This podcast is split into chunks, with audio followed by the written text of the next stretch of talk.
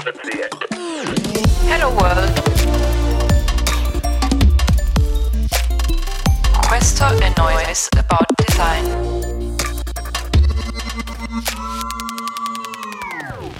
Il 2014 e Noise non la conosce nessuno, giustamente.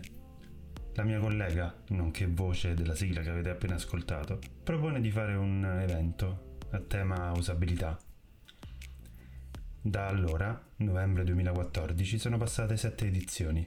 La prossima è l'ottava e vi condividiamo un po' di talk che si sono susseguiti in questi anni per l'evento di cui stiamo parlando, ovvero il World Usability Day Rome o per gli amici Wood Rome, un appuntamento fisso il secondo giovedì di novembre per parlare di usabilità intesa come efficacia, efficienza e soddisfazione per le persone che devono svolgere un compito in determinati contesti. Buon ascolto.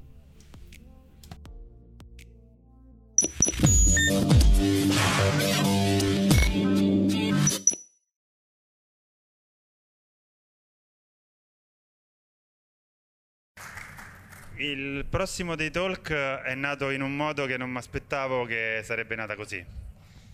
Eh, nel senso che è letteralmente nato con eh, me che scrivo una, eh, una che riempie una forma di contatto su un sito e gli dico ragazzi sarebbe fighissimo che veniste a fare un talk al Wood di Roma del 2016. Il sito in questione era gamestorming.com e loro hanno risposto, ci hanno eh, mandato una mail indietro, eh, ci hanno passato al general manager europeo che è Dave King che è qui e noi siamo particolarmente legati a Gamestorming perché eh, in qualche modo ha rappresentato un modo diverso di eh, affrontare una serie di progetti che facciamo nella nostra attività professionale. E tra l'altro aggiungo che la società per cui lavora eh, Dave King che è Explain è una società che fa vis- eh, facilitazione visiva. E avevo partecipato due anni fa, no due anni fa, quattro anni fa ormai a un workshop dei Frontiers of Interaction che era Visualizing in User Experience di Matthew Moraski e lì c'erano alcune delle cose che poi erano, ho ritrovato dentro Gamestorming. Un workshop che mi ha abbastanza aperto la testa in tutti i sensi e da questo punto di vista siamo molto orgogliosi di avere Dave King qua che ci parlerà di Activating eh, eh, Customer Experience in Organizations e lo invito sul palco. Eh, avevo promesso che facevo la presentazione in inglese, mi sono scordato, quindi adesso la rifarò. no, scusate, per una questione dei video sostanzialmente. So, we're pretty proud to have here um, uh, this guy here because uh, the experience I had when uh, I contacted the, uh, those uh, organizations was uh, really impressive. Like, it literally was uh, sending a contact form from a website, and they actually got me back and passed me through the general manager in Italy. And uh, this website is uh, gamestorming.com, and uh, here we are with uh, Dave King. We're pretty bound to the um, Gamestorming website with, and, and book, and you should buy it if you don't have one because it really changed the way we interacted with the clients during projects and really changed the, the way we uh, started getting insight from them. And on the other hand, four years ago, I got into a workshop, uh, visualizing in user experience. That really changed my mind of thinking of uh, clients collaboration during projects. So we're pretty happy to have here Dave King, which I'm gonna introduce uh, with uh, activating customer experience inside organization. Thanks. Thank you. Uh, test, test. Am I live? Can you hear me okay? Yes, sounds like you can. Good. So this Yep. All right. There we are. Uh, good morning, buongiorno. That's all the Italian I know, just about. So I, I'm sorry. Uh, I can say arrivederci at the end, so I've got both ends covered. Um, excited to talk to you today because uh, I usually come after the work of a lot of the work that you do. I'll explain what I mean by that. For anyone who's a experienced designer or thinks about product and service design or any design on the outside of an organization, my company focuses on the inside of an organization and making sure that those good designs, that good design work you do, actually activates and sustains inside the company. And, and I'm curious, this uh, sentiment, which I've said many times, How many of you have designed things for clients? Beautiful, amazing applications, customer experiences, service design models, gave it to the client, gave it to the customer, or maybe you work inside a company and you did some work and you tried to get it to go, but when you did, it either did not go as designed or planned or it, it kind of failed or died. Did that, how, how, how often does that happen? Is that a, okay, good, yeah, that's what I thought. It happens a lot. Uh, I've experienced it too, and it's, it's very frustrating. Um, and the good news is it doesn't have, that doesn't have to be the case. There is a way to get good customer experiences, and I'm using customer experience as a very broad category here. Service design, um, again, applications, service models, it can be kind of anything. And actually, when I think about CX, I actually think in terms of this is a new strategy for the organization that they have to take into the company and make work for them. So let me jump ahead to that. So uh, just very briefly, XPLANE um, is a desi- we're a design consultancy, but we focus on the inside of organizations which is, we think, a little different than a lot of design consultancies. A lot of design consultancies are focused on customers, products, services outside. So that's why I say, when somebody designs a great service, we're often there picking it up and then making sure it activates, that it, that it gets going inside the company, the organization gets aligned around it. Strategy activation, organizational performance is what we, what we, how we describe that. So, from a customer experience point of view, it meets the organizational layers, and I'll describe what I mean by that. And there's a very simple diagram, but it's just to, to illustrate the point. There's a customer experience at the front, there's the front stage, the area in which they interact, and then the backstage of the organization. So, customer experience often runs along touch points, and this is when a lot of people think about customer experience. This is where their mental model runs, right? To what are the touch points and interactions the customer has with the company, and that's fair. That's a, that's a great way to do that. And then there's that line of interaction where the company connects with them, and this could be in person across a counter, or it may be over a website or a phone call. There's all kinds of different ways. It may be through the mail, email, different ways that touch points happen. But when a new customer service model gets designed, a new customer experience, very often this is the layer of the organization that gets trained or oriented to deliver that which is, again, good, that's fair, that's what it should be. But what's actually in the organization, there's a, a, a, line of, a line of visibility, or call it a line of invisibility if you want to. Customers can't see beyond it, but there's a whole system happening behind that front line that has to be aligned to the new customer experience, or it won't support it, it won't help it, it won't thrive.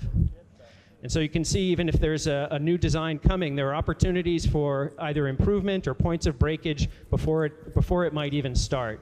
So what you want to do is have that full alignment from the deepest part of the organization out to the customer experience. And I'll tell you just a very short anecdote. Uh, we have a client in the United States called Lowe's. And Lowe's is, you can think of them as a Carrefour. I'm sure I'm pronouncing that wrong too. Um, but it's a big box store. And they had this idea of the customer experience of the future. And they did a lot of design work to get the people in the stores to provide that experience of the future. This great customer experience, very helpful, very knowledgeable. But as we went deeper into the organization to make sure the organization was aligned to deliver that customer experience, what we found was the supply chain was not. People who never talked to customers, never dealt with customers, never honestly never thought about customers, it wasn't aligned to deliver that service.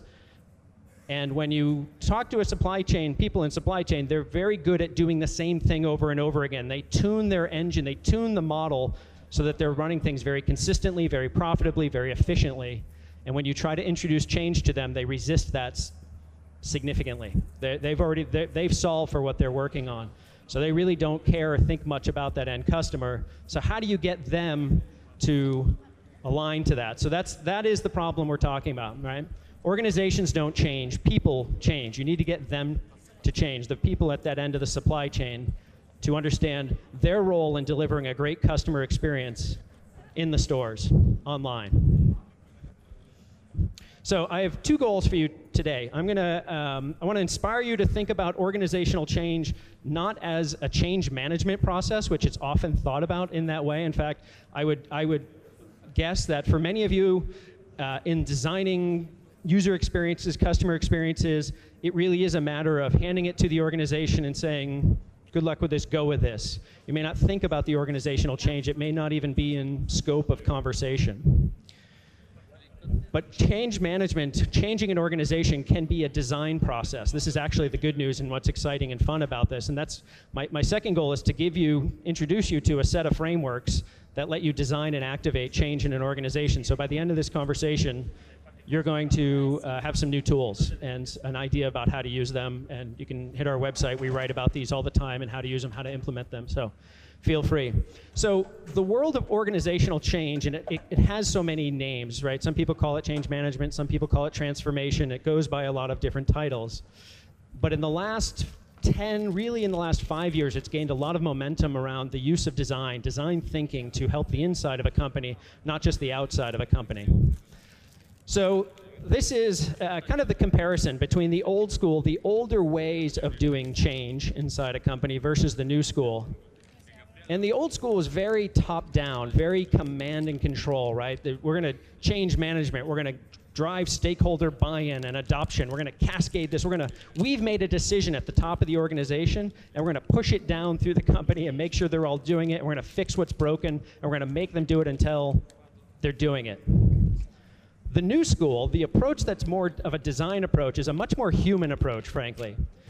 It's more about vision activation. We have this idea of the future, and in that model, it's more about stakeholder engagement with, through authentic participation and co-creation. And what I mean by that is you might go to the head of an IT, or actually let me use my example I was using before, the, the supply chain.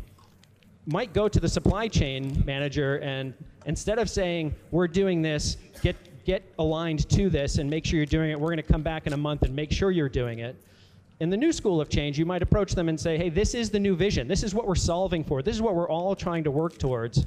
What would you do differently about how you work to support this, to help this grow? And in doing that, you engage them, again, authentically through a co creation process, and you build on successes through doing that rather than, again, trying to force people to do something. The difference between the old and the new is in the old way, people become victims of a change and in the new way, you make them soldiers in the change. You actually enlist them and, and bring them along in the change. So that's kind of a, a philosophical approach uh, about that. In terms of the three frameworks, here they are, and I'll go through them in much more detail, but there's the change lever on one side, the eight dimensions of an organization, and then uh, the activation curve, as we call it. So the change lever is, is it's, it's an early conversation tool, um, and it can be useful for a team, it can be useful in conversation with a client. But you can look at it really in terms of just the, the actual physics of how a lever might work. You've got a current state that the organization is, and you've got a, a, a vision of the future state and what you want, where you want to be. And on the activation side, what is it going to take to actually lift from the current state to the future state?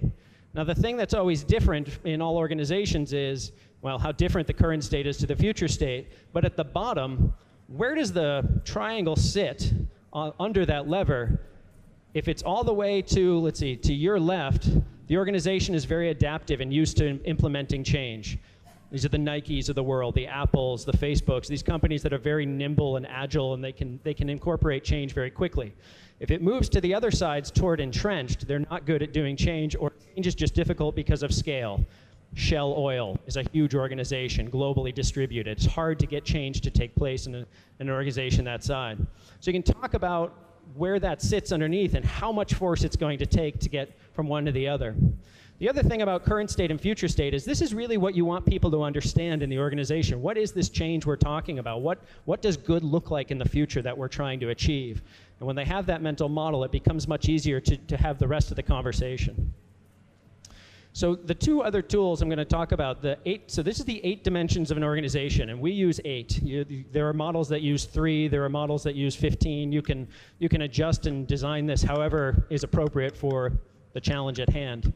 Um, uh, going around, there's the structure of the organization, the talent in the organization, the systems and tools that they use, what are the cultural values at work in the company, uh, the processes, the vision, mission, and strategy, which is often the thing that's changing the knowledge and skills, and then up at the, the top left, the behaviors in the, in the company. We use this as a diagnostic tool to understand when an organization is changing, what is its readiness for that change? So let me, let me take it back to the original. If if you're bringing in a new customer experience model and saying this is what we want the future to look like, you can go have workshops, design workshops with heads of departments, stakeholders, subject matter experts inside the company to say, where are we? Here's the change. Here's the future state we're trying to get to. Where are we ready and where are we not? And these are two actual mapping canvases from um, two different conversations with, with senior executives inside a company around a, a change that was going to be happening in their company. And anything in pink in this case is where they're not ready, and anything in green is where they are ready. So you can see they have a very critical view of themselves, but it's one of the nice things about this is it takes what is otherwise a very complex picture of oh my gosh everything has to change. Nothing we're not ready for this at all in so many different ways. And it organizes it into distinct sections right? You get you get actually into distinct categories.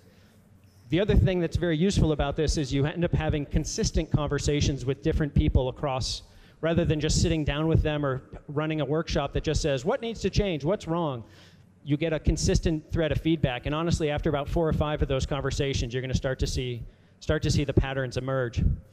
This is actually from a, um, a client engagement. It's a, a, a, bank in Canada that was changing its um, its whole customer service model. They were responding to the the, the uh, customers, the, the public hating banks after the, the economic crash of 2008.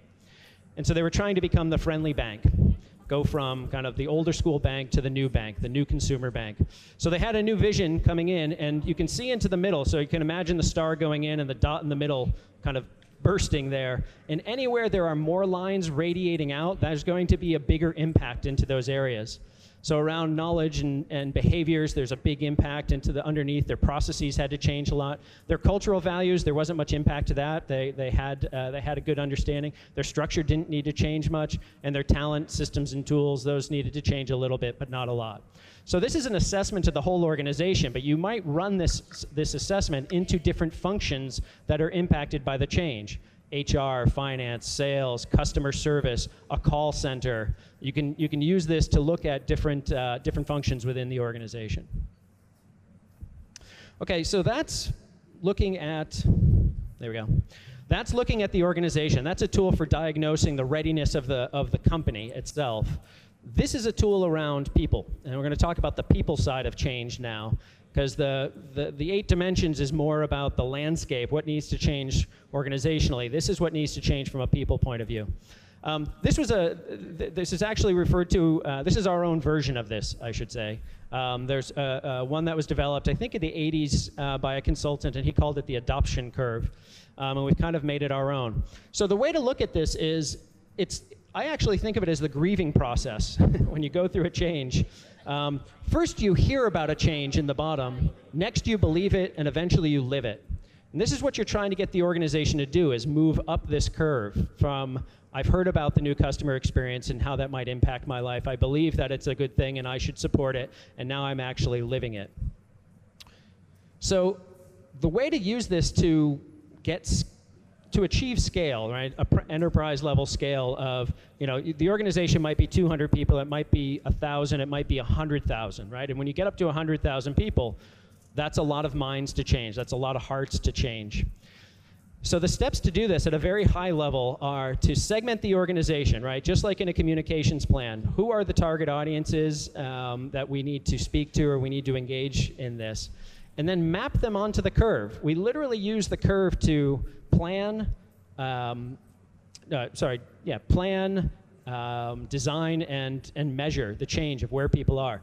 So segment the organization, map them onto the curve. What is the starting point today in relationship to the change? Have they heard about it? Are they already participating in the change? So maybe they're a little further up.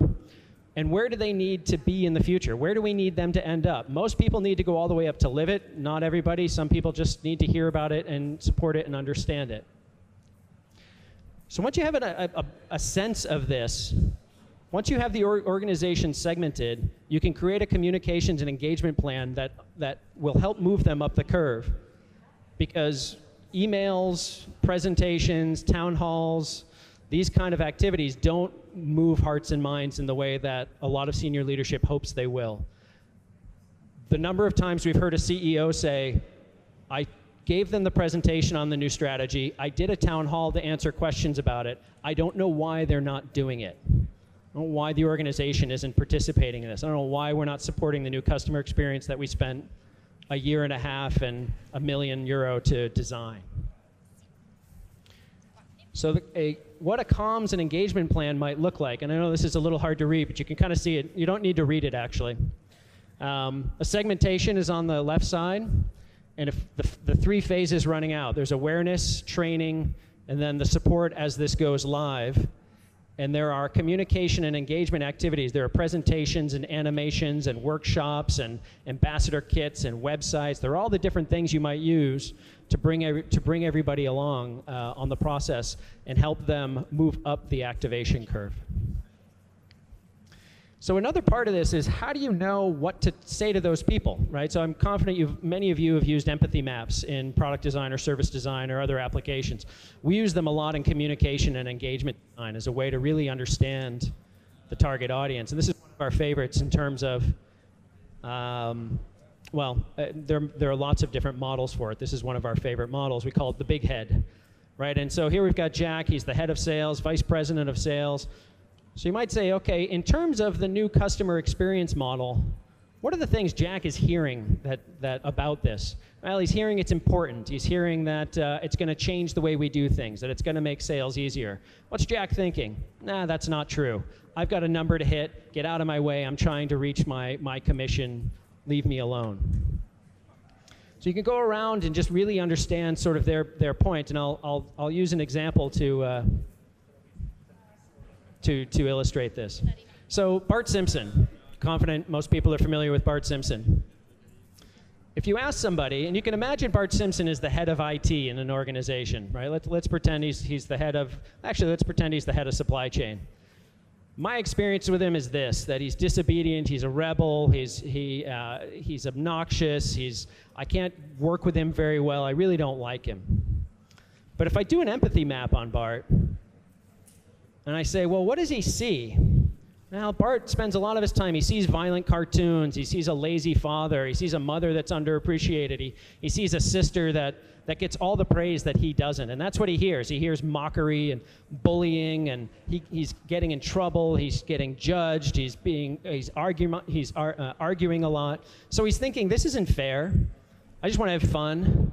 My dad's a loser, maybe I'm a loser.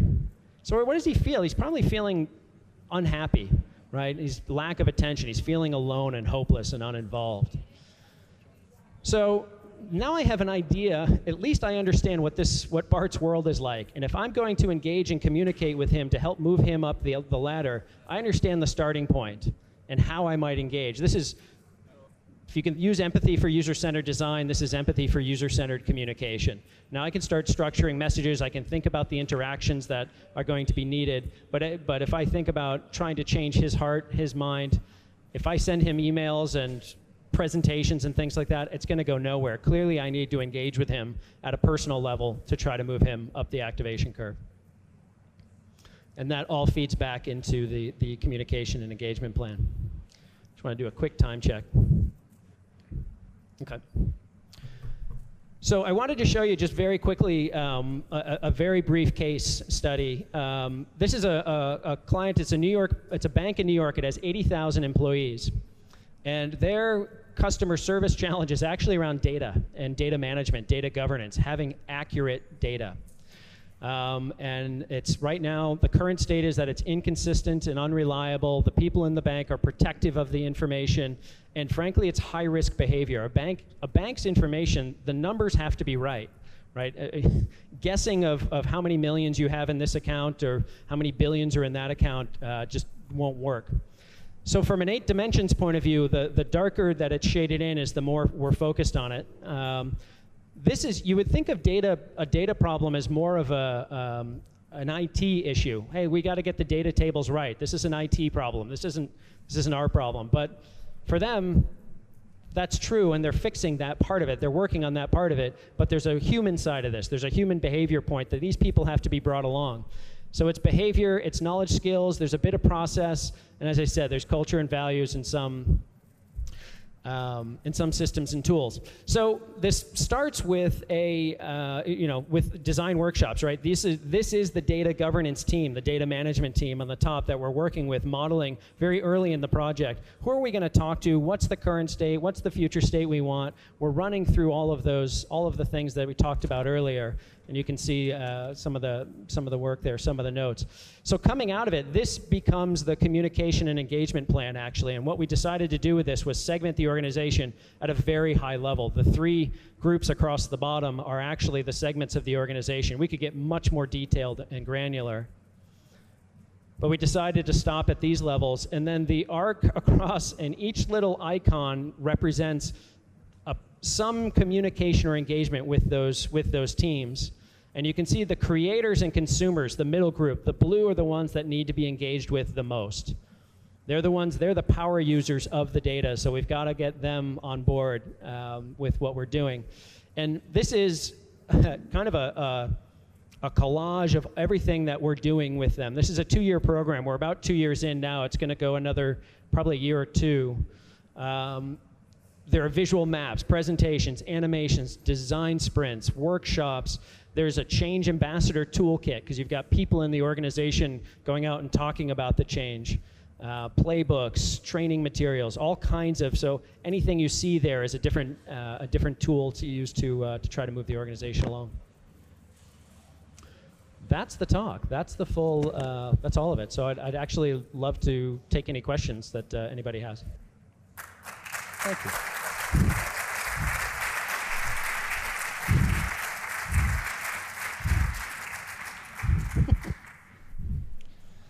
I think so, I got through that faster than I expected. Thanks a lot for Dave. and if you have questions, the guy is here.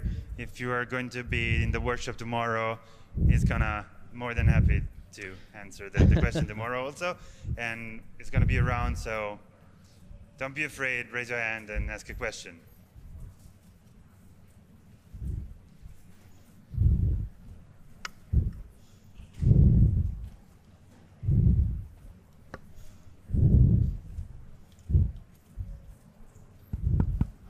I just I just was wondering what's the cue? What's the the main reason for companies to come to you? Is that is this because they are humble or is it because they are in crisis? Why do they come to you to ask you some help or some improvements or some revolution in their own businesses? Can you, uh, sorry, can you ask the first part of, of, What's, what's the trigger for the company to go to you and to ask you for some help? Is it because they are in crisis and they have no way out, or they need some external help like a consultancy, or? Yeah, mo- most of the time they've tried to activate it themselves and it's not working, or they're, they're stuck in figuring out how to do it. Um, XPLANE is a kind of an unusual company. We, the, the, the history of the company is that we would explain complex things to people we created a lot of visual maps like you like you see here that would just that would clarify complex information.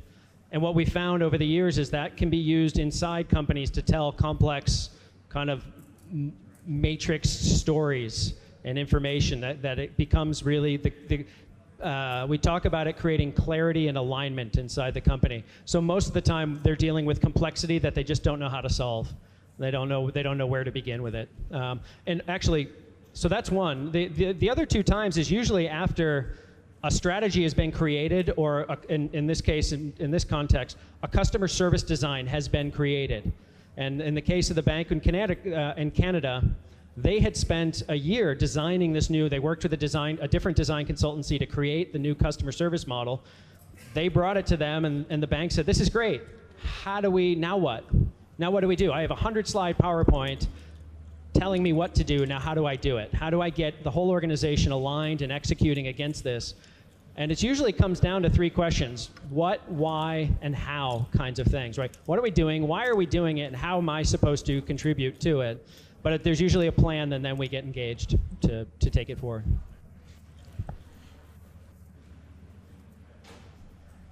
Since I have a minute, I'm just going to uh, show a, a, couple more slides. Is that okay? If I just, I, I, have a minute. So one of the questions that, that often comes up is actually around culture. And what role does culture play in, in an activity like this?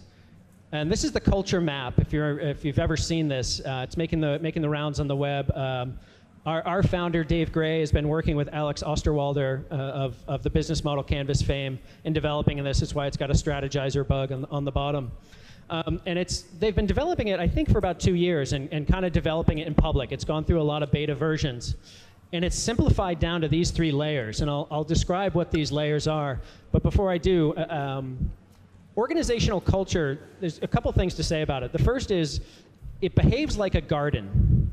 And what I mean by that is if you leave a culture, if, if, if you were to grow a garden without any plans, if you just left your backyard or your side just to grow on its own, it's going to become that. It's just going to do whatever it wants to do. And a lot of organizations, that's actually what happens, right? The culture just develops organically from, from whatever's happening inside the company, the people, the, the influences. But it is possible to take to create a garden, have an idea of what you want it to be, and then frankly, manage it, tend it, care for it, grow it in that certain way, plant the right things, give it the right amount of water, give it the right amount of light. And you can't control it exactly, but you can put it in a direction so that it, it ends up being what you, what you want. And that's actually a big part of, so this is, um, this is normally a build, but I, made, I put this into a PDF. So the behaviors, so here are the, the, the layers on the side. The behaviors are the things that you can see. These are the things that, these are the behaviors that, that we can see happen every day the good and the bad, and what's happening inside the organization.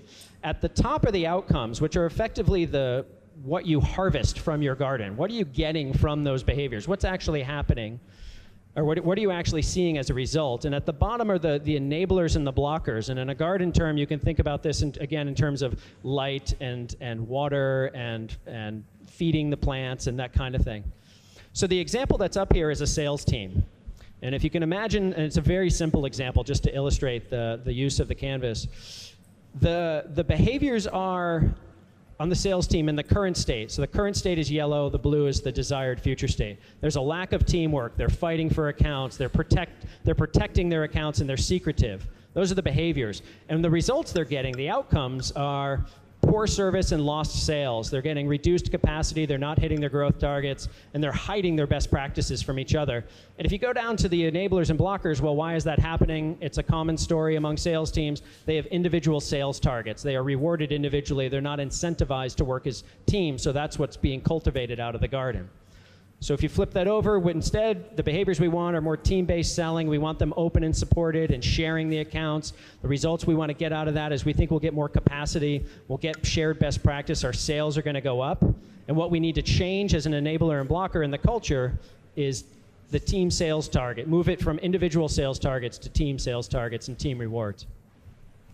I just went through very fast what I know is there's, there's a lot more to this and understand it. I just wanted to introduce this because culture is the uh, we often talk about strategy is the road that you go over. Culture is the landscape that you're driving over. It's the ground that you're driving on. And you're either driving on a paved highway or you're driving through sand. And culture is that that differentiator. So culture can also be designed. Uh, if you google the culture map you will find all kinds of blog posts about what this is and how to use it in more detail. But i just wanted to introduce it because culture is one of those things that underlies. I'm getting the high sign all set? What? One minute. I'm done. I'll give you the I'll give you the minute back. One minute. Thank you. Thank you very much for your attention.